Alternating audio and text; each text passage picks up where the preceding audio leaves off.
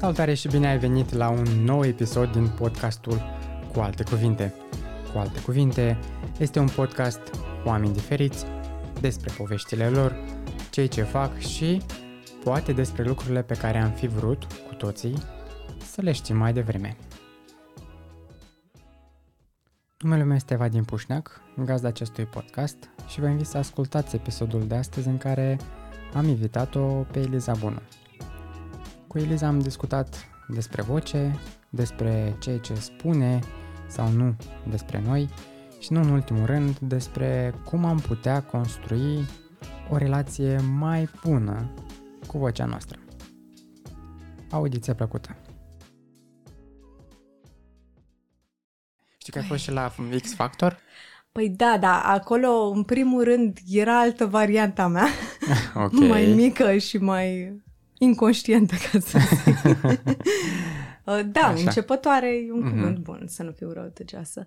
Dar nu-mi dădeam seama ce se întâmplă în jurul meu. Mm-hmm. Nu te gândi că eu eram super conștientă de câți oameni sunt dincolo de ecran sau ce se întâmplă acolo. Mm-hmm. Pur și simplu mergeam cu valul. Era o inerție care se simțea naturală atunci, dar n-a fost, de fapt, foarte naturală. Da, atunci, îți mai, adică gândurile tale care erau mai, mai departe? Era să devii o cântăreață faimoasă, ah. să ajungi în topuri sau... Da, asta a fost planul de când m-am apucat eu de cântat, de mică, mică. Cumva, de, de când eram la grădiniță cântam, atunci mm. am avut prima trupă. Bine, cântam dinainte să vorbesc din poveștile alor mei, dar... Da, întotdeauna ăsta a fost visul, să devin mare cântăreață, mare...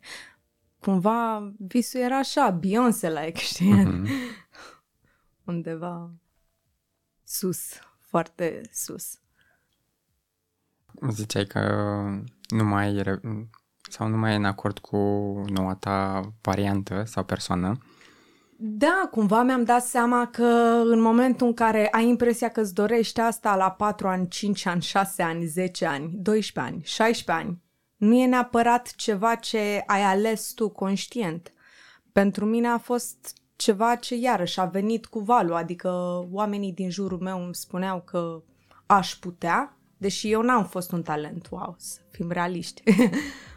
Adică eu sunt realist. Am muncit, de fapt, N-am, nu sunt un talent așa o sută la sută, cel puțin ca voce. Când eram mică mi-amintesc că falsam mult. Da, falsam, înghițeam în sec în mijlocul piesei, știi? Na, na, na! Na, na! Și mă ofticam și plângeam. Și asta la concursuri, știi? Erau Vai. În jur, în față, și mi-amintesc juriile alea, sunt terifiante. Uh-huh. Sunt terifiante. Zeci de oameni într-un juriu. Nu știu ce se adună așa cu toții. Și, uh, da, nu recomand copiilor uh, să meargă la festivaluri sau oricum, să meargă dintr-un uh, alt spațiu interior, dacă e posibil, decât ăla din care mergeam eu. Ulterior, în terapie, mi-am dat seama că a fost traumatizant pentru mine să merg la festivaluri. Și uh, nici nu mi-amintesc. Deci eu mi-amintesc momentul dinainte să fiu pe scenă, după ce eram pe scenă, dar eu nu mi-amintesc din zeci, zeci de festivaluri, deci nu ți explicam, teancuri de diplome acasă la Ticuci. Și nu mi-amintesc niciun moment de cântat propriu-zis pe scenă, dar spectacolele mi le amintesc pe toate. Atât de mult mă ferește psihicul meu de momentele alea. E o presiune foarte mare pentru un copil.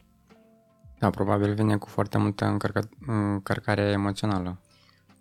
Da, da, pentru mine cel puțin, care e un copil așa, sensibil. Mm.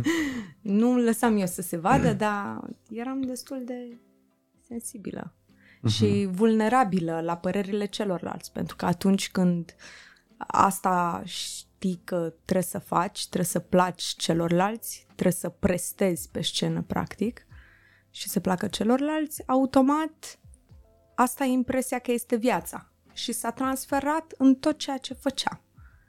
A, senzația că eu trebuie să prestez pentru ceilalți și permanent să-mi justific existența, știi? Nu puteam să mm-hmm. exist fără să fac nimic. E E mult. Da, da. Nu știu dacă asta. Voiai să duci discuția în direcția asta, nu, dar iată. Nu, nu. E foarte bine. No. Și când te-ai decis că... sau ai început să te gândești că poate nu e ăsta drumul tău? Cred că deja ne cunoșteam când eu m-am decis că s-ar putea totuși să fie despre altceva. Deși am cochetat întotdeauna și cu altceva. Am fost uh, o mică tocilară și aveam rezultate foarte bune și la școală și mergeam la olimpiade și întotdeauna am balansat partea artistică cu partea asta intelectuală, care uh, iarăși era văzută ca un talent de profesorii mei, dar iarăși era o zonă în care eu prestam. Prestam. Se dorește de la mine să merg la olimpiade, prestez, nu-i problemă.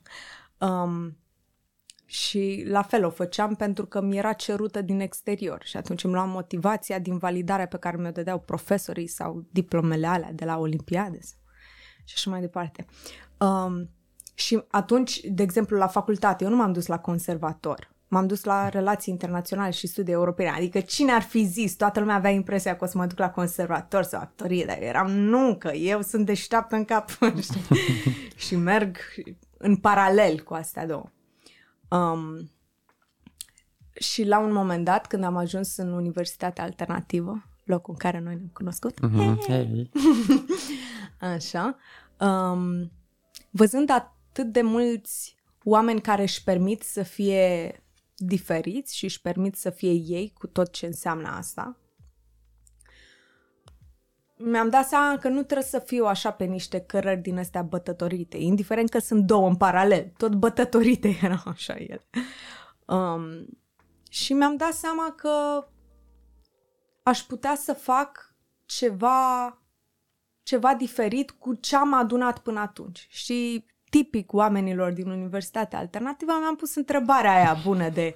Bă, cu cine sunt eu așa, cu ce sunt eu, cu ce fac eu, cu ce știu eu, care este cel mai bun lucru pe care pot să-l ofer acum oamenilor din jurul meu, care să aibă un impact, cât o fi impactul ăla pentru cine sunt eu în clipa asta. Și mi-am dat seama că, măi, în toată experiența asta de atâta cântat și exprimat și folosit vocea și studiat la urmă tehnică vocală, am învățat foarte multe și aș putea să învăț și pe ceilalți oh, treaba asta cu vocea și poate chiar dintr-un alt spațiu decât cel din care am fost eu învățată. Și atunci, de fapt, am încercat să mă salvez pe mine, știi, învățându-i pe alții să-și găsească artistul interior într-un mod natural, organic, Ne, fără presiune, fără nevoia de a demonstra cuiva, pur și simplu am, am început să lucrez cu prietenii mei, cu amici, cu prietenii ai prietenilor și așa mai departe, care nu erau artiști sau nu-și doreau, nu aspirau să devină mari cântăreți, ci voiau să se bucure de vocea lor. Și uh, oricum eu aveam în interiorul meu clară ideea că nu doar oamenii care sunt în industria muzicală trebuie să se bucure de muzică. E absurd că oamenii din cel mai vechi timpuri, la toate ceremoniile și ritualurile și momentele importante, cântau și cântau cu toții. Acum că nu mai mergem la fel de mulți la biserică să cântăm acolo sau că nu se mai cântă așa, nu știu, să fie coruri peste tot sau cum obișnuiau să fie... Um, Mi, mi s-a părut așa că, știi, oamenii au impresia că, băi, ăla de la televizor, cu videoclipuri, mm-hmm. cu toate, ăla cântă bine, ce să cânt eu. Păi da, da, ăla din asta trăiește omul, știi? Asta face all day. Normal că o să sune diferit de ceea ce cânti tu prin casă, dar asta nu înseamnă că nu poți să te bucuri de asta. Nu. Acum povestești de fapt despre partea asta cu vocal coaching-ul, aha. la care voiam cumva să ajung, dar da. uite, am ajuns natural. Da. Și a pornit dintr-o probabil nevoie de a te descoperi și ai ajuns la forma asta mai autentică de a face muzică. Da. Sau învăța oamenii să se bucure de, de muzică. De muzică. Da. Cumva am, am încercat să combin dragostea asta pentru oameni și plăcerea de a-i de a asculta, de a-i vedea, că mi-am dat seama că asta, asta era ceva al meu, era dincolo de ce voiau, nu știu, părinții mei sau profesorii mei sau oricine altcineva, era ceva al meu. Um, și atunci voiam să combin asta, dacă vrei, partea asta de psihologie, ceea ce oricum am ajuns să fac, acum sunt la facultatea de psihologie și în tare, formare bravo. Pe Iunghiană și o să mă fac terapeut, că era în mine, n-am cum să fug de asta. Um, și am încercat să combin partea asta foarte umană și simplă pe care am descoperit-o în mine cu partea asta artistică care e atât de cunoscută și atât de familiară mie și mi-e atât de ușor să lucrez cu, cu ea, cu ceilalți, cu mine mm. nu, ca să ne înțelegem. Că m-am trezit la un moment dat gândindu-mă, măi, eu fac cu oamenii treaba asta, deci îi învăț să respire, să se conecteze la corp, să... să-și găsească vocea autentică, să-și o elibereze, să se bucure de muzică fără niciun fel de presiune. Dar eu nu fac asta cu mine. Mm. Știi? Și e... cum e chestia aia? Că tot timpul, de fapt, ce oferi celorlalți e ce ai vrea să-ți oferi ție. Și de câțiva ani, de fapt, asta fac. Și într-un punct m-am simțit așa ca un impostor, că păi, din ce poziție fac eu asta? Dar tocmai datorită poziției mele sunt omul potrivit care să fac asta, fiindcă știu cum e să fii și de o parte și de cealaltă. Și în general oamenii care vin și au intenția asta să, să lucreze cu vocea lor, din ce spațiu o fac? Care este nevoia lor? Ah, din cele mai diverse. E, e, știi cum e? Putem să vorbim încă trei zile despre asta.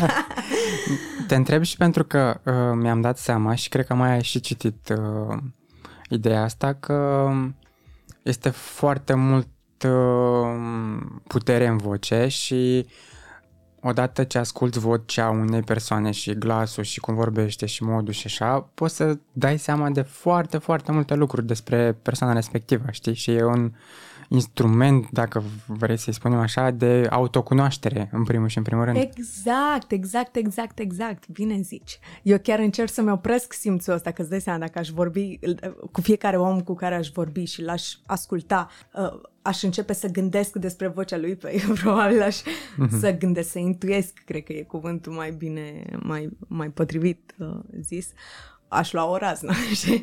Dar, da, ce am descoperit în timp, văzând pattern-uri care se repetă în voci ale oamenilor cu, cu, cu anumite pattern-uri în personalitate comune, știi? Adică vedeam oamenii care au dificultăți în a pune limite, în a fi, în a-și manifesta furia, în a fi fermi, aveau probleme cu, cu densitatea pe vocea de piept, vocea asta cu care vorbim. Și pentru mine era, era atât de evident dintr-un sunet, știi? Uh-huh. Un sunet, o silabă, pe care o cea... stăteam eu la clapă, na, ting, și ceream, nu știu, să zică un dai, un boa, un ceva, știi? Și observam cum pentru unii oameni, ți-am zis, cei cu dificultăți în zona asta, era foarte greu să, să păstreze densitatea sunetului pe partea asta de voce. Pentru unii bărbați care nu-și uh, îmbrățișează cumva partea feminină a spiritului lor, că na, toți avem și masculin și feminin, uh, nu-și îmbrățișează partea asta feminină, au mari probleme în a-și auzi ei vocea lor de cap. Vocea de cap fiind hai mai soft, mai aerat, așa, știi? Cumva sună feminin ca și rezonanță și atunci Uh, unii bărbați când o aud o resping, dar o mm. resping așa de te sperii. Mm-hmm. Sau, yeah, nu, nu vor să ridice la, la nivel, la nota ei pot. Asta e paradoxul, că în vocea lor există asta, că eu nu forțez din vocea cuiva nimic ce nu există. Eu vreau doar să elibereze ceea ce este acolo. Și sunt bărbați care au extraordinar de cristalină și frumoasă vocea de, de cap. Și nu vor să audă, o resping, doar că lucrând rezonanța aia, tu cu totul vocea ți-o faci mai plină, mai rotundă, că despre asta e vorba. Ok, sunt, uite, de exemplu, acum lucrez cu un, cu un programator uh-huh. și lucrăm pe zona de discurs.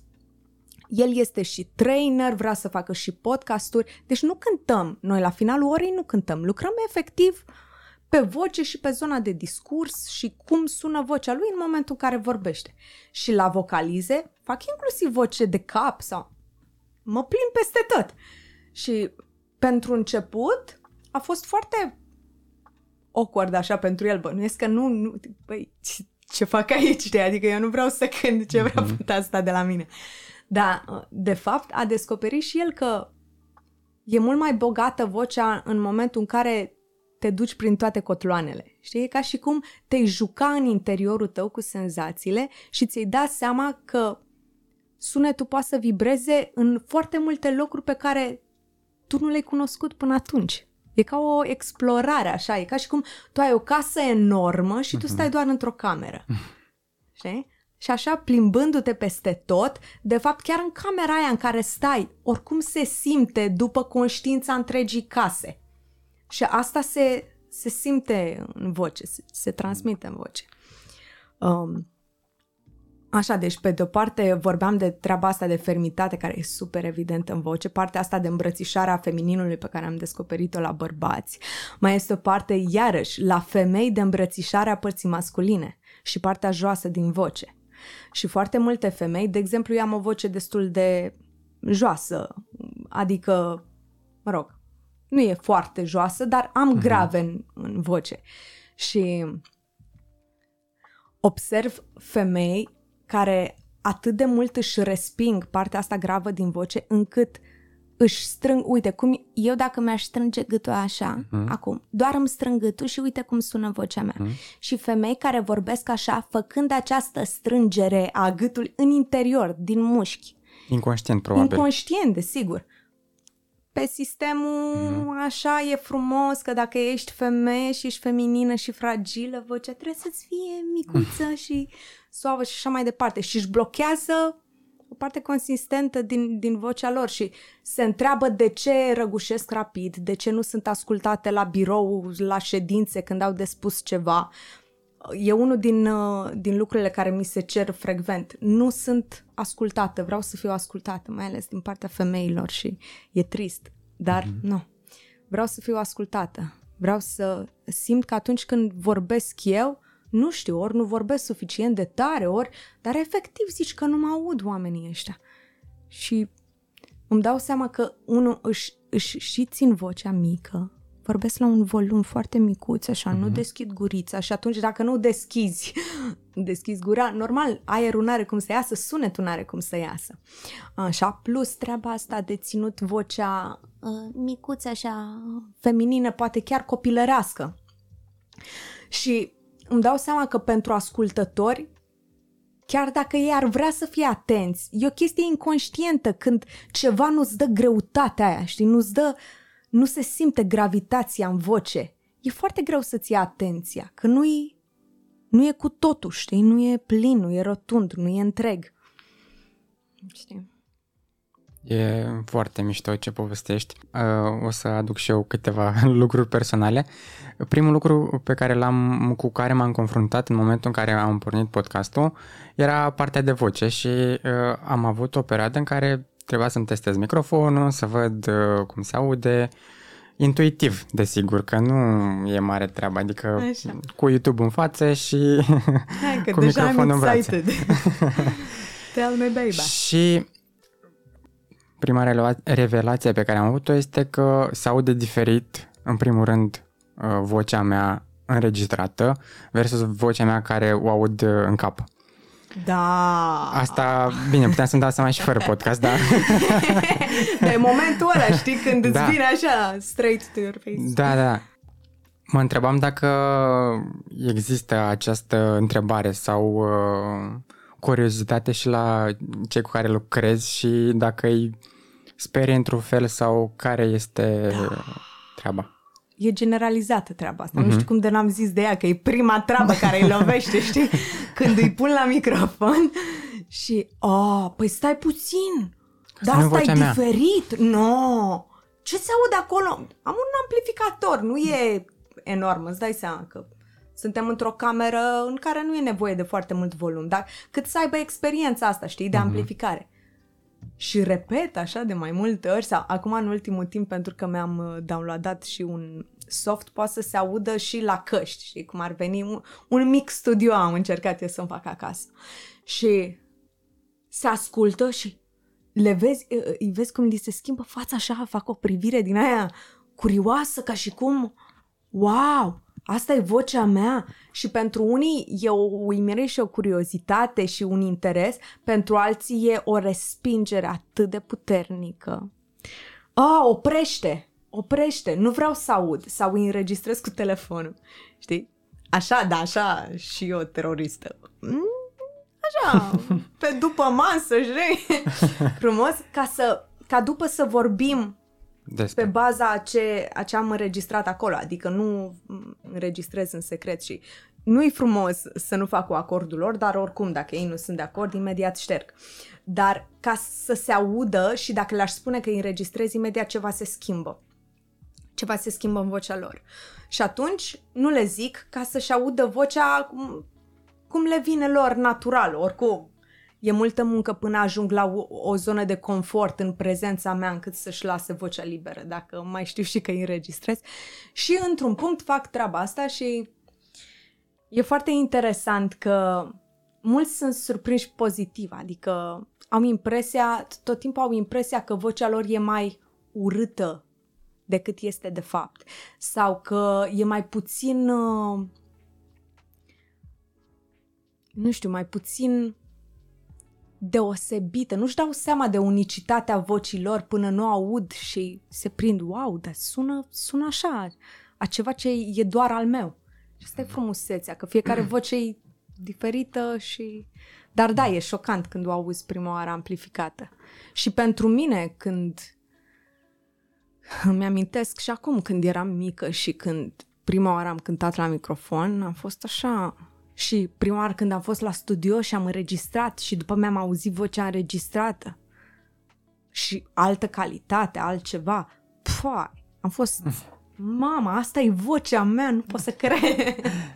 Da, într-adevăr, cum, după cum ziceai și tu, mi se pare că e un lucru care ne definește într-un fel unic, printre multe alte lucruri pe care le avem, dar nu cred că poți să găsești două voci similare, chiar dacă frați, surori sau și așa mai departe. E ceva unic despre tine și e ceva unic ce, ce folosești în fiecare zi.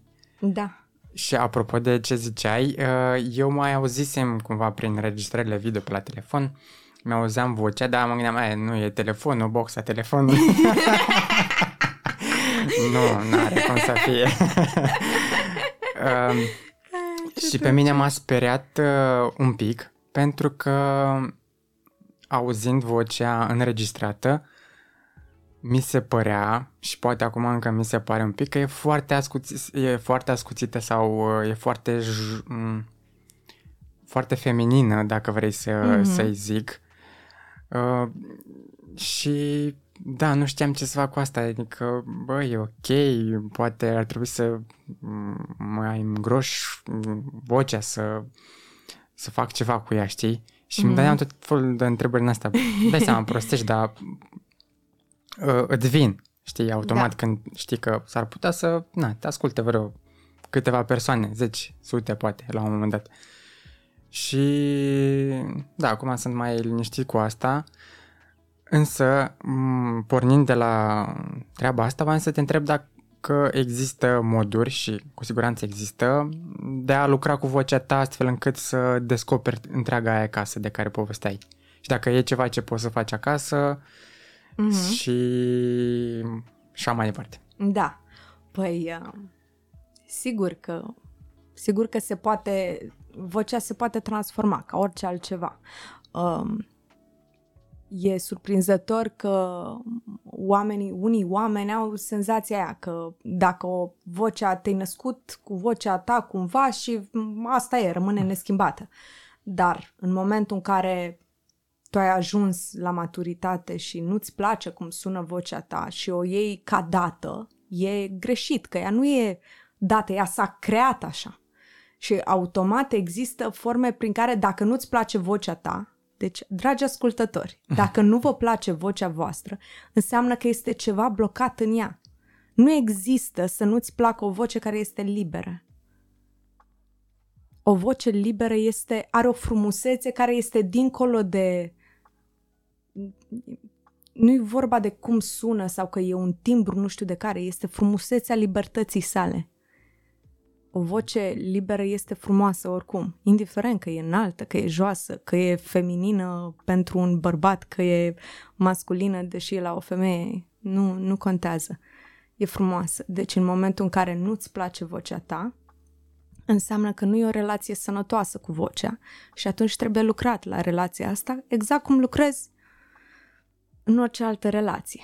Pur și simplu, îți imaginezi că ai, ți-ai luat vocea și ca o persoană separată, dacă vrei să facem un exercițiu de imaginație și să-ți dai seama, bă, ce nu-mi place la tine, tu, vocea mea.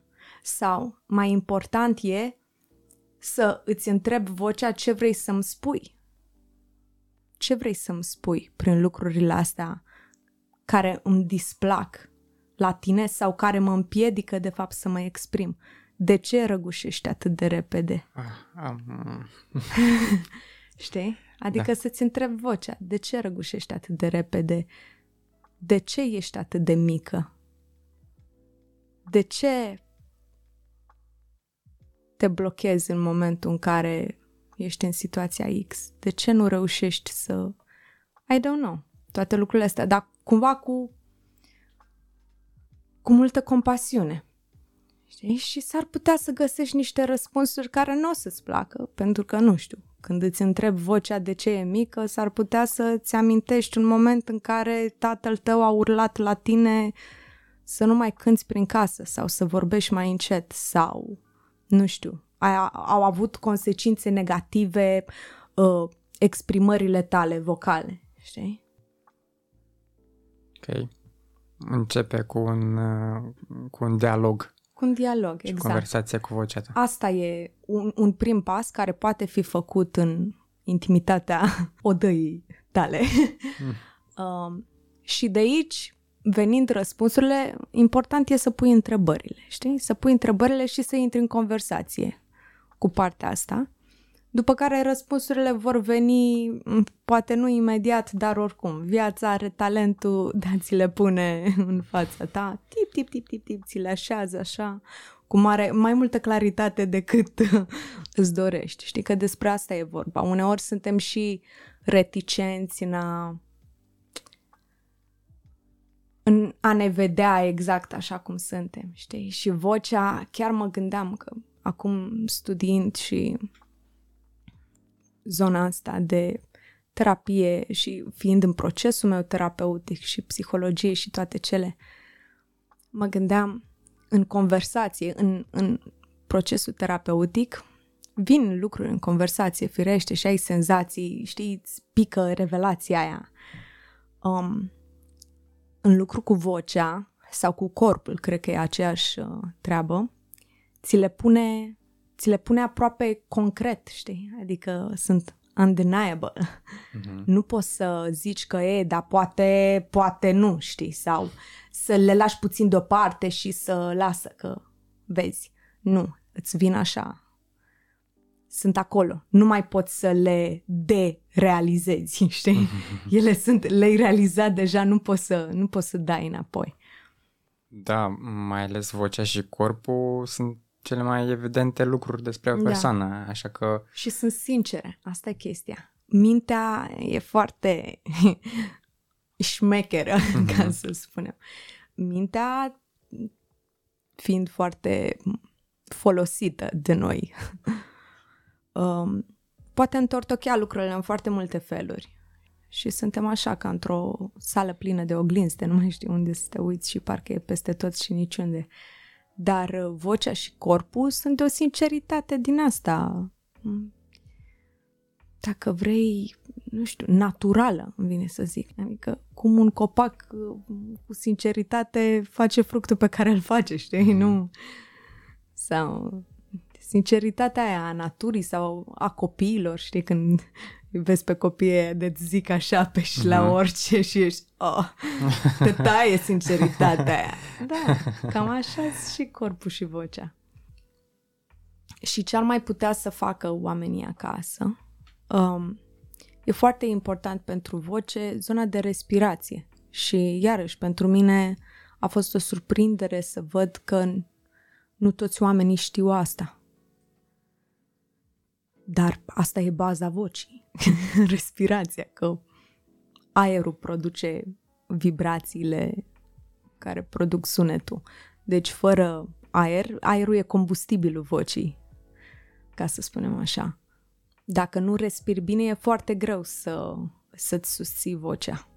Și atunci, ce recomand, și nu numai pentru voce, pentru voce, pentru corp, pentru psihic, pentru viață, pentru tot, exercițiile de respirație, care sunt foarte, foarte bune.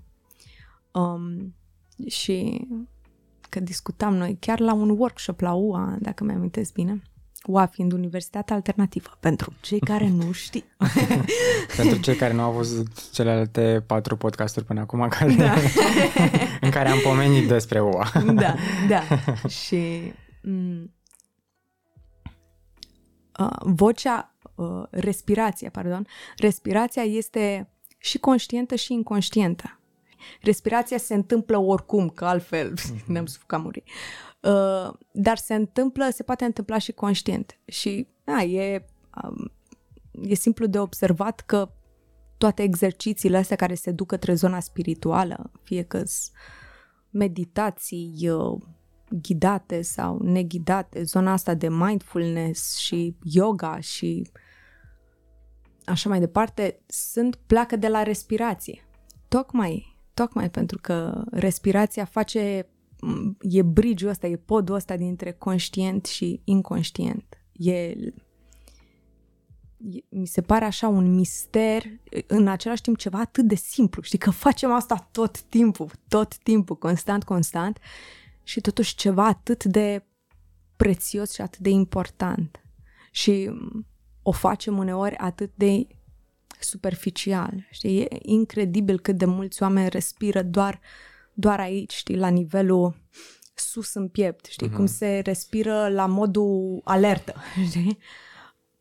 Nu transmitem, nu transmitem siguranță sistemului nostru nervos când respirăm superficial și scurt, scurt, respirații scurte și superficiale. Și am stat la un moment dat să mă gândesc, păi da, oare care-i punctul, știi, care-i momentul ăla în care se se superficializează respirația? Și mi-am dat seama că probabil un punct important din, din treaba asta e momentul în care începem să stăm foarte mult în bănci în școală. Se schimbă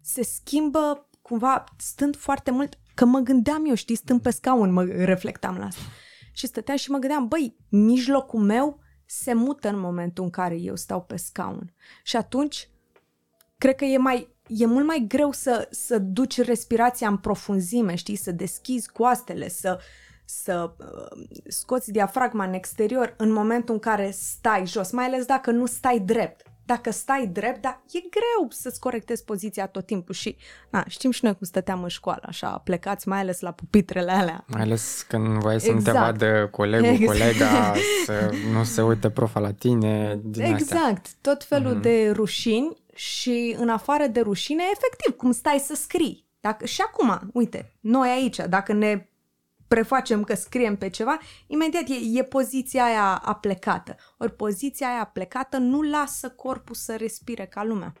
Și mă gândeam, nu știu, n-am văzut nicio cercetare, n-am, dar e o presupunere că ăla ar fi un moment, stând atâția ani, atâția ani în, în, în bănci, poate fi... poate fi cel puțin un factor dintre cei determinanți așa, în, în treaba asta de, de ridicarea respirației și de a, a nu o ține în profunzime, ci de a o face superficial. Și de aici, automat, vocea n-are combustibil și n-ai, n-ai vlagă, cum e vorba aia, n-ai vlagă, domnule, nu, nu poți, știi, să susții sunetul, să fii acolo, n-ai. Că n-ai de unde dacă n-ai respirație. Deci și treaba asta, după conversația, dialogul ăla frumos, care poate fi scris în jurnal sau I don't know, zona asta de respirație. și sunt exerciții, cred că e plin internetul oricum și sunt, toate sunt bune, dacă mă întrebi. Deci toate exercițiile sunt bune. Pentru cântat sunt anumite exerciții specifice care cumva se axează pe zona asta, pe întărirea mușchiului ăsta, diafragma, care își face foarte bine treaba în cântat. Dar, oricum, orice fel de exerciții de respirație care aduc conștiința asupra felului în care respirăm sunt foarte bune pentru voce. Da, sunt uh, foarte bune și acum mi-am dat seama că în timp ce, ce povesteai, uh, eu înainte de somn, în primul și în primul rând am mai zis despre asta că scriu un jurnal chestii ca să pot să-mi eliberez uh, mintea. Foarte bine. Însă un alt obicei pe care l-am legat de ăsta e să stau întins și să-mi observ respirația din abdomen. Mm-hmm. Ce am observat e că de fiecare dată după ce încep să fac uh, tipul ăsta de respirații, uh, încep să casc. Iar mm-hmm. căscatul pe pentru mine înseamnă uh, un semn din partea corpului că se relaxează. Exact. Și m-am prins că înseamnă că până atunci nu era atât de relaxat dacă începe să se relaxeze mm-hmm. acum, știi? Și cred că e foarte important respirația asta din abdomen și eu cred că am început să fiu mai atent la asta acum câțiva ani, însă până atunci chiar... Um, Chiar sunt sigur că respiram foarte mult din, din piept.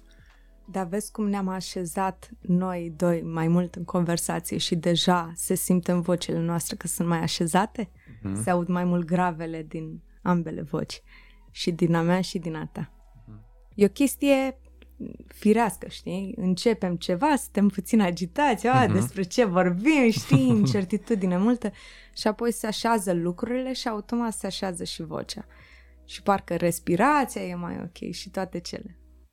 Da, am observat asta și când editam uh, ultimul podcast, uh, la un moment dat, la început, primele cincisprezece douăzeci de minute, ziceam, bă, dar merge prea repede, oare am, e, e pe e mărită viteza care ascult sau ceva.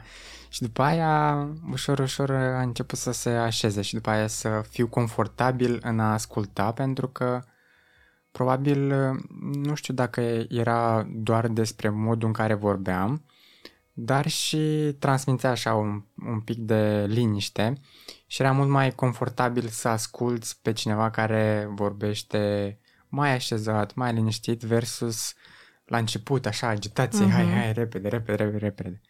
Da. Da, e incredibilă vocea. Da, da, da. Și legat de, am zis apropo de asta și mi-am dat seama că am un tic legat de apropo. Ah, că, okay. că în momentul în care vreau să adresez o întrebare, încerc eu să o pun așa mai frumos sau să o leg parcă. Și zic, apropo de, de fapt, ce voiam să te întreb e, ai observat și alte ticuri? Alte ticuri de vorbire care se întâlnesc la mai mulți oameni? Sau cel mai des? Mm-hmm, mm-hmm. Este o întrebare, o întrebare bună. Uh, încerc să-mi dau seama dacă te referi la, la ticuri din astea legate de sunet, adică faptul că oamenii fac uh, mult, ceea ce nu. Sau la uh, legate de conținut, gen cu mulți oameni vorbesc cu gen. Ca mine, uh-huh. uneori. Cred că ambele. Am rămas din adolescență și blocată pe Jana, Jana, ah! Sau cu uh, știu la final. Sau știi. La la la la știi, la la la la știi. E ca și cum ar veni din, uh, din you know, you know, știi? Uh-huh. știi? știi? Da, da, știu. Știi? Și vine la mine, știi? Și eu l-am. Și e, e foarte greu să, să scoți ticurile astea verbale, dar nu e neapărat... Adică nu e necesar, nu e obligatoriu să le scoți. Ele poate să-ți fluidizeze discursul sau îți dau o senzație de siguranță, ca și cum, a, nu m-am blocat. Stai că mai zic cuvântul ăsta pe care îl spun eu tot timpul, știi? Știi? Uite cum am zis, știi! Oh! Doamne! Da, sau poate că acest știi vine din dorința de a mă face înțeleasă. Ceea ce e general valabil. Sunt foarte mulți oameni cu acest tic pe care mi-e ușor să-l observ la ceilalți. Îl observ și la mine când pun lupa pe el. dar tot, tot se întâmplă. Și dacă nu sunt atentă, se întâmplă constant, aproape la trei fraze am la final un știi, pentru că e o mare, mare nevoie de a, de a fi înțeleasă în mine. Și există în foarte mulți oameni nevoia asta. Și e firească, fiindcă vrem să fim înțeleși, ca să putem fi acceptați, ca să putem fi iubiți și... No. Toate astea. Da. Mă gândeam acum că e cu atât mai des întâlnită în zilele astea, pentru că sunt foarte multe întâlniri, Zoom, video, Google Meet și toate astea. Și, într-adevăr, cred că are sens uh, explicația asta cu a avea nevoie să fii înțeles, iar pe Zoom e, uneori ți-e greu să-ți dai seama dacă ceea ce ai spus tu este înțeles, pentru că uh, limbajul ăsta non-verbal care are loc în timp ce noi vorbim, cred că e foarte important, adică da, da. Pot să-mi dau seama dacă ai înțeles sau nu ai înțeles și nu mai spun știi sau nu. Mm-hmm. Iar acum o să fie un pic mai complicat. Probabil și vorbirea o să schimbe un pic. Da, uite, acum că spui tu asta, îmi dau seama că se produce un shift pe felul în care ne folosim vocea, pentru că ea acum trebuie să spună mai mult decât spunea până acum. Um, și fața. Expresiile faciale și vocea trebuie să comunice ce comunica întregul corp. Și nu că ne punem asta în minte, se întâmplă din dorința de a fi înțeleși și văzuți cu totul acolo în, în conversațiile pe care le avem pe Zoom sau în ședințele ce or fi ele. Da, uite că nu m-am gândit uh, la asta, dar acum că tu menționezi, e clar că că se întâmplă asta, știi? Devine mai, și mai prețioasă vocea mm. în sensul ăsta. Și să se pună mult mai mult accent pe asta. Da. Pentru că suntem într-o perioadă în care suntem, multe din ședințe, cum ziceam, s-au mutat în online. Eram curios dacă ai făcut ședințe de terapie în online în perioada asta. Da, am făcut online. Am făcut online terapie. Îți dai seama, toată... Toată perioada aia de lockdown, așa s-a întâmplat terapia și am și prietene terapeute care au, cu care am vorbit despre terapia online, cum au experimentat ele din poziția de terapeuți.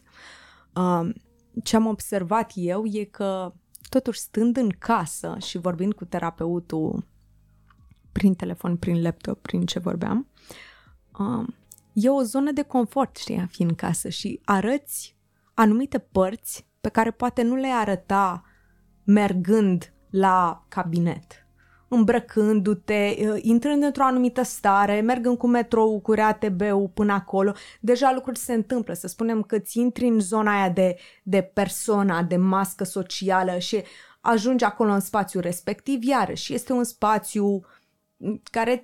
la un moment dat îți devine familiar, dar totuși nu ești ca la tine acasă, știi, nu ești în pijamale și tocmai ți-ai băut cafeaua și direct intri în, în sesiunea de terapie. Se întâmplă, se pun niște leere, ori leerele alea pentru mine au dispărut în momentul în care am făcut online, ceea ce a fost surprinzător, eu mă gândeam că o să-mi fie greu, știi, neavând uh, prezența fizică a terapeutei mele. But no, no, no... Mm. Nu, nu, nu. S-a deci... întâmplat, pam, invers. De fapt, am, am putut să-mi arăt, să mă arăt și mai, și mai fără, fără măști și fără leere. Știi? Sau poate n-a trebuit să le mai dai jos când ajungi... Da, sau cumva am intrat mai repede în pâine, mm-hmm. știi? Mai de la începutul orei, n-a fost treaba aia de acomodare, știi? Am ajuns în spațiu, îmi toarnă un pahar de apă, I don't know. Și aceeași chestie mi-mi povesteau și prietenele mele terapeute, că sunt surprinse de cum, în afară de faptul că pandemia și timpul stat în casă a scos la suprafață lucruri uh-huh. pentru toată lumea, că automat dacă stai cu tine și nu mai ești distras de tot felul de lucruri, you gotta face it, știi? Sunt lucruri pe care asta e, acum ieți și trebuie să le confrunți, ceea ce consider că e dintre cele mai cele mai consecințe bune ale acestei pandemii. Stai cu elefantul în casă, exact, și-l vezi exact, foarte des.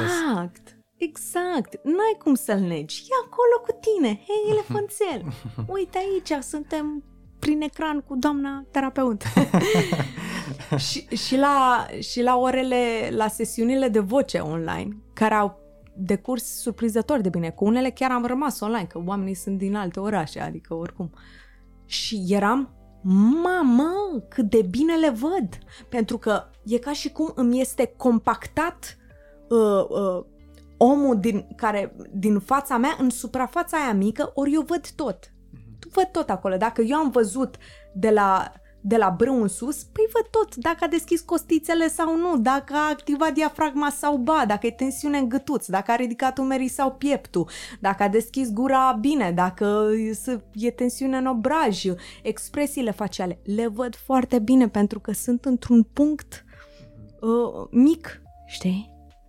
Ceea ce e ceva bun și omul se simte safe la el acasă, se simte mai safe decât în spațiul meu, cu toate alea, mamă, și microfonul acolo și oglinda aia în care mă văd, ceea ce accelera cumva procesul, faptul că, nu, e, veneau în spațiul meu, dar și să stea în spațiul lor și să lucreze cu vocea, e, e, e cu plusuri și cu minusuri de, de, de ambele situații, dar eu am decis să mă uit la chestiile bune.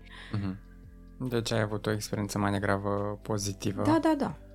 Și pentru ca ele să te uiți la da, partea da. pozitivă. Păi așa îmi dau seama că uneori chiar intenționat așa mă uit la partea pozitivă tocmai ca să-mi creez o experiență pozitivă. Și de obicei se întâmplă. Se întâmplă. Sunt o optimistă. Da. Mare parte din timp.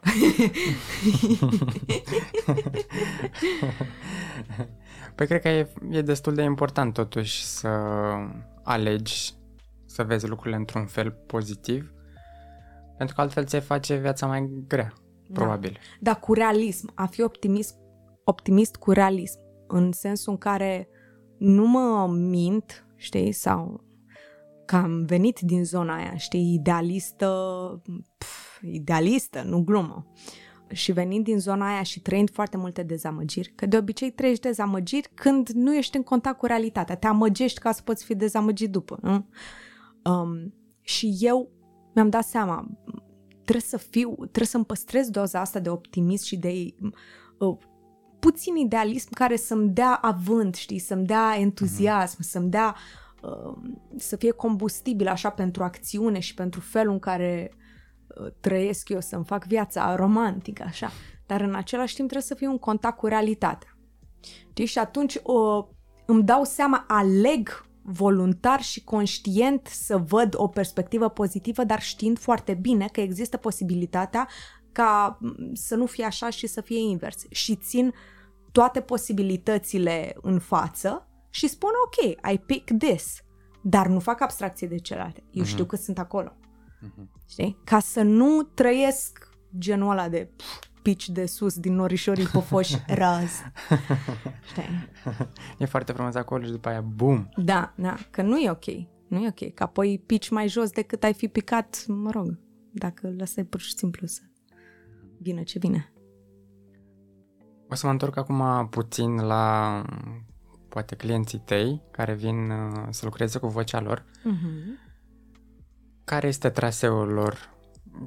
Pentru că îmi imaginez că ai observat deja un traseu sau câteva posibile trasee la ei și care mm-hmm. sunt astea? Câteva posibile trasee poate e mai, mai corect spus, pentru că un traseu, să zici că nu, nicio șansă, nicio șansă. Nu e... Oricât aș menține eu o structură, singurul lucru pe care îl mențin constant cu toată lumea e o anumită structură. De la început lucrăm corp, apoi ușor integrăm respirație și legăm corp cu respirație, după care tehnică vocală care este legată și ea cu corp cu respirația și la final este zona de ori cântat, ori discurs, ori poezie, ori podcast, ori fiecare pe ce vrea să lucreze. Uh, în afară de asta, totul este diferit pentru fiecare persoană în parte. Toate procesele sunt unice. Um, chiar și în ceea ce privește structura asta. Uh, eu la început, de exemplu, pun, fiind o oră jumate, îmi las așa, zece minute, un sfert de oră, pur și simplu să vorbim, să ne așezăm așa, cu mințișoara întâi, că na, e parte din schemă și ea. Uh, și la început vorbim. Sunt unele persoane cu care vorbesc destul de mult la început și apoi intru în tehnică și așa mai departe. Și uh, e important pentru persoanele respective ca asta să se întâmple, pentru alte, sau mai ales la începutul procesului, pentru că vine mintea foarte mult la începutul procesului și oamenii au nevoie să înțeleagă, să știe, bun, dar de ce fac asta? Da, de ce se întâmplă asta? Și mie îmi place să, să explic, dar în același timp vocea e mult legată de senzații și nu, poți cu mintea să să o despici în, în multe, dar cu senzația lucrezi, pentru că felul în care simți în interior, asta te pune în contact cu vocea. Cum simți în interior că e sunetul pe cerul gurii, că e vocal așezat într-un anumit loc, că s-au deschis sau ba coastele, că ai respirat mai sus, mai jos, mai stânga, mai dreapta. Cu asta lucrăm. Și observ că traseul e așa, multă minte, multă minte, multă minte, Mm, jumate minte, jumate senzație, jumate minte, după care devine mai importantă senzația și uh, îi văd pe oameni așa cum se conectează mult mai mult la uh, zona asta și atunci felul în care reacționează este instantaneu, adică eu dau un sunet, își dau seama instantaneu, fiindcă senzația n-a fost bună pe sunetul respectiv și și îl corectează singur. Și atunci asta încerc eu să creez, să le creez intuiția aia referitoare la vocea lor. Așa, și asta este o, o, dacă vrei, o treabă comună. Așa, apoi ce mai e, ce se mai întâmplă în, în parcursul ăsta este o, o eliberare, o eliberare așa a expresivității, știi? Parcă oamenii sunt mai, devin mai... mai expresiv din toate punctele de vedere, din felul în care își mișcă corpul, își mișcă mâinile, își mișcă mușchii feței, uh, sunt mai vitalizați, parcă. Și uh, nu parcă, e sigur, dar na, zic și eu că tot timpul e un semn de întrebare. Uh-huh. Uh, și observ că dacă vin, de exemplu, simțindu-se rău, că în ziua aia s-a întâmplat X și Y și așa mai departe, când pleacă, sau când termină ora, în caz că e online, se simt bine și chiar îmi spun, mamă, cum am început și cum am terminat. Și nu-i că fac eu ceva, nu mă înțelege greșit, e pur și simplu că ei intră în contact cu voce și cu corpul și asta, în momentul în care ești prezent, totul curge frumos. Și prezența crește și asta se întâmplă. Observ cum oamenii devin tot mai, tot mai prezenți. Și un alt traseu, apropo de... Îmi amintesc la marketing ceva de genul ăsta. Știi că la început e entuziasmul mare, după care pică așa uh-huh. puțin. Ha-ha, să vezi cum se întâmplă și în lucru cu vocea treaba asta. La început, mamă, dar ce interesant, dar ce tare, dar ce nu știu ce. Și apoi când încep să iasă chestii, a, păi stai, stai așa că nu e așa. Ăla e un punct în care unii renunță. Unii renunță pentru că nu e momentul pentru ei și e ok, eu respect asta, nu iau personal și e foarte bine că își dau seama și ei. Uh, rar, foarte rar se întâmplă, fiindcă oamenii de obicei când își propun, intră în procesul ăsta, e pentru că sunt pregătiți. Uh, da, și vine o curbă din asta descendentă pentru că nu, este la suprafață lucruri. Și după iarăși urcă pentru că treci de lucrurile alea, știi, e ca un traseu al eroului în un lucru cu vocea. Traseu care e valabil pentru foarte multe procese, de fapt. Ca orice proces are așa, urcușuri și coborâșuri. Um, și am observat așa că cam două luni, două luni e, e, e timpul ăla critic. În două luni... Știi, e ca un copil din ăla care începe să meargă. În două luni începe să pășească. în șase luni deja intrăm pe diversificare, cum să spun, în sensul în care uh, oamenii se prind ei singuri. Se prind ei singuri. După șase luni de lucru își dau ei seama, a, aici am făcut așa, a, aici am blocat sunetul, a, aici n-am deschis gura suficient de mult, a, aici am fost nazal, a... Se aud singuri, știi, devin ei propriilor profesori. Și cam asta încerc eu să fac, să devin, să-i fac pe ei să-și introiecteze partea asta de profesor al vocii. Exact cum un terapeut te ajută să construiești partea aia din, din tine, să te mămoșești singurel, știi? Să ai grijă de tine și să fii cald și înțelegător și cu, în interior, tu cu tine. Așa și eu încerc să fac oamenii să fie conștienți și atenți și așa cu vocea lor. Și se întâmplă natural în proces treaba asta. Ajung în punctul în care își pot prelucra singuri vocea și în punctul ăla ei decid dacă vor să mai continue procesul ca să mai aibă pe mine ca martors, dacă au nevoie de relația asta și contextul ăsta ca să se bucure de partea asta, dacă vor să facă asta după singurei și mm. din când în când să revină sau așa. Uite, din ce îmi povesteai și imaginea sau imaginea care mi-a venit este efectiv a unui erou căruia i s-a, nu au furat-o pe Ileana Cosânzeana, ci i-au furat vocea și e un proces în care ei își aduc vocea acasă, știi? Da, oh, ce frumos! Poți să folosești Mama. Asta fără Eu drepturi pot? De autor, da? Mamă, mamă, mamă! Da, cum ai și mă bucur foarte mult că faci asta și că se întâmplă și știu că faci formarea în terapie și în același timp ești înscrisă la facultate. Da. Uh, și am început și să produc muzică. Ok. Cineva are timp. Ei, are timp. Cineva nu mai are timp. Chiar, în ce îți investești timpul și energia acum? Păi, acum că am terminat cu sesiunile astea duble... Mm-hmm. Și la formare și la facultate. Acum am terminat sesiunea de vară și a fost, a fost foarte bine.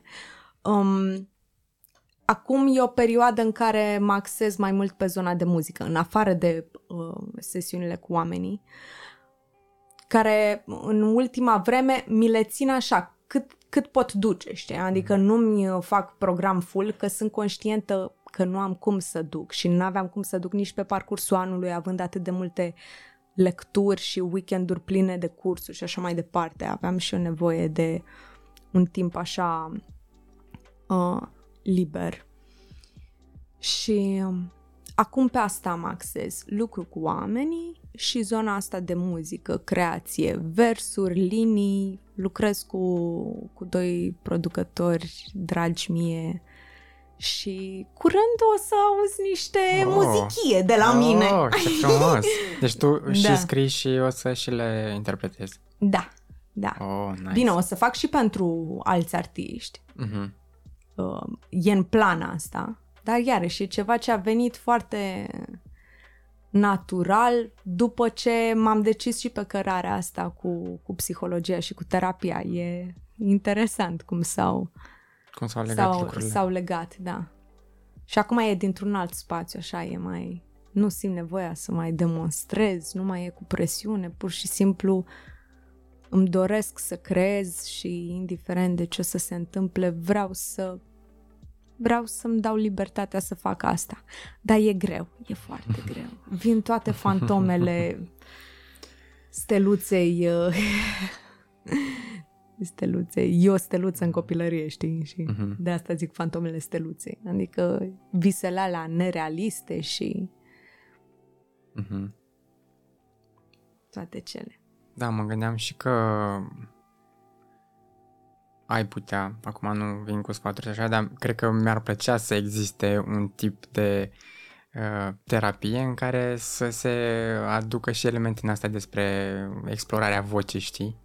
Păi probabil asta va fi linia pe care o voi crea. Oh. Da. Nice. Stai să-mi iau patalamaua și vedem.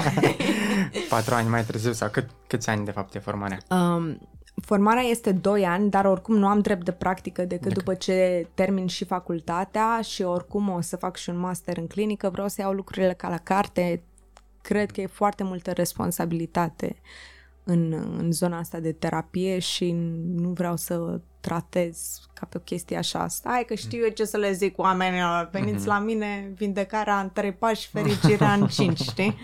Nu diger din asta, fiindcă știu cum a fost procesul meu și sunt în terapie de trei ani și am mai făcut terapie înainte, un an jumate cu un alt terapeut.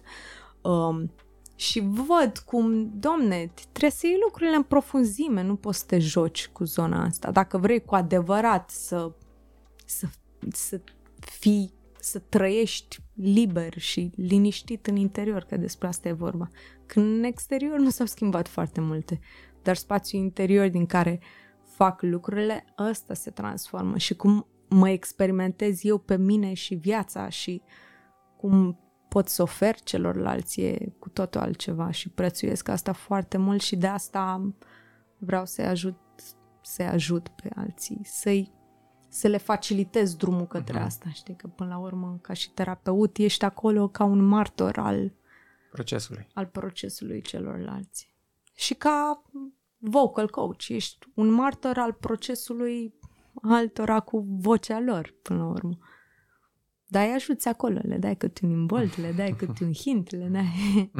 Poate e mai ușor decât la terapie, fiindcă ai ceva concret, știi, care ți, care ți le pune pe, pe masă, știi, vocea. Dar na, e, poți să greșești și aici. E responsabilitate. Da, este. Și ți-a luat uh, mult timp să te decizi să o iei pe drumul ăsta cu formările și cu psihologia? Măi, a fost nevoie de o despărțire și o pandemie. Aha! Ia băiba! Ok, deci... Da, știi, adică s-a prăbușit castelul de nisip în care eram. Cumva a venit, vezi, am ticul ăsta și cu acest cumva. Mm-hmm. A venit firesc și în același timp putea să se întâmple acum vreo doi ani. De atunci aveam gândul, dar n-am avut curajul. Și probabil nu era momentul, din moment ce n-am avut curajul. Fiindcă formarea, cel puțin facultatea ca și facultatea, că nu mi-e străin nimic din ce se întâmplă acolo, având prietene, stând în facultatea cealaltă pe care am avut-o eu cu colegii de apartament care au făcut psihologie, citindu-le cursurile și așa mai departe, nu mi-e străină zona asta uh, mentală a psihologiei, dar ce se întâmplă la formare e... Uh-huh. E... Mm. Yeah. Mm. Așa e. Uh-huh. It goes deep. Și atunci cred că trebuie să fii pregătit. Și slavă cerului că am așteptat, am avut răbdare și că am luat decizia asta până la urmă. Și pandemia care m-a obligat să, să stau în casă și să nu mai am distrageri, motiv pentru care am putut să văd nefericirea pe anumite planuri și să-mi dau seama că nici relația nu funcționa pentru amândoi. Uh, a trebuit să fac niște schimbări și am simțit că e foarte important să le fac pe astea două, să, să punem stop relației, că a fost o chestiune de comun acord, și să mă, să mă arunc în aceste ape adânci și tulburi ale, ale formării. Și facultatea a venit, că eram, n-am cum să fac formare, nu o să funcționeze treaba dacă nu fac și facultate. Și am zis, ok, m-am scris și la facultate, n-am încotro, trebuie să le fac pe amândouă. Dar formarea era ceea ce-mi, ce-mi doream. Și mă bucur. E superb. E superb. Și știi care erau fricile care te țineau până acum să nu te apuci? Nu știu. Sau care au, pe care le-ai confruntat în momentul în care te-ai decis? Paradoxal, în momentul în care m-am decis, mi-am dat seama că, wow, totul curge atât de frumos. Mhm. decurge atât de frumos, cu tot cu dificultăți, dar se simte viu, se simte, uh, știi, că atunci când ceva curge și știi că e parte din destinul tău, indiferent că e greu sau, nu știu, te ia plânsul la cursuri, că ți-ai dat seama de nu știu ce treabă, că a zis profa nu știu ce, adică te mai lovește câte ceva, dar e senzația aia de ești, ești viu și ești în viață, în viață cu V mare, știi, ești acolo în ea și trăiești cu tot ce înseamnă a trăi.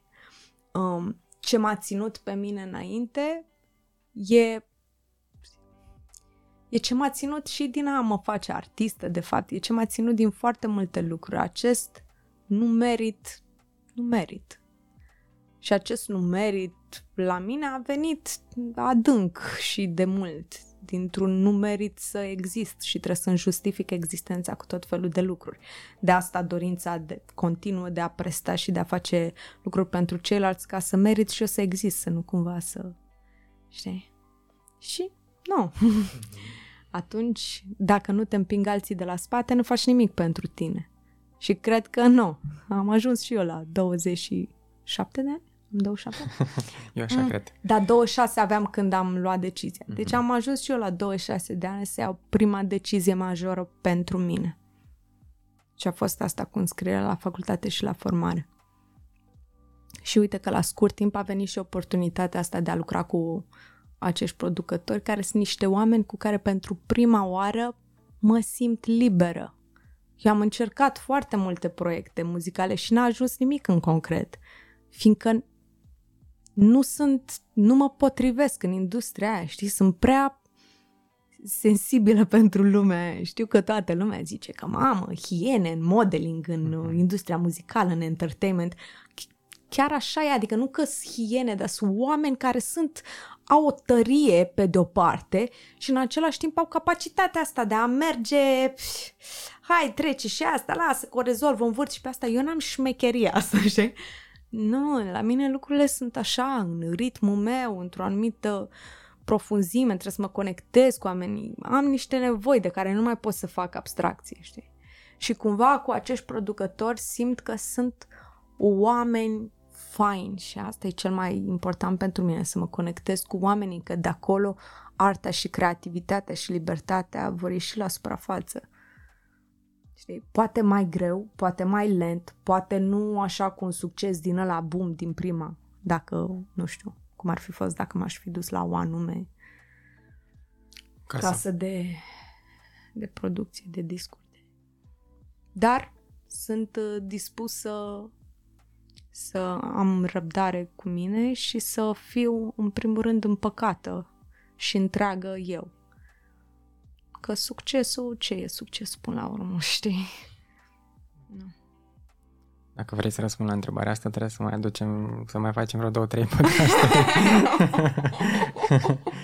Ce e succesul? Păi pentru fiecare e altceva. Da, cred că e altceva și cred că cel mai important e să ne dăm seama ce e pentru noi sau mm-hmm. ce vrem să fie mm-hmm. pentru noi. Exact. Și mă bucur foarte mult să, să aud ce mi-ai împărtășit acum, pentru că din ce îmi povestea e ca și cum așa se... am auzit o curgere, știi? Și chiar cred că lucrurile importante sau lucrurile adevărate vin natural și ușor și curg. Și cam... așa trebuie să fie, sau așa le văd eu acum.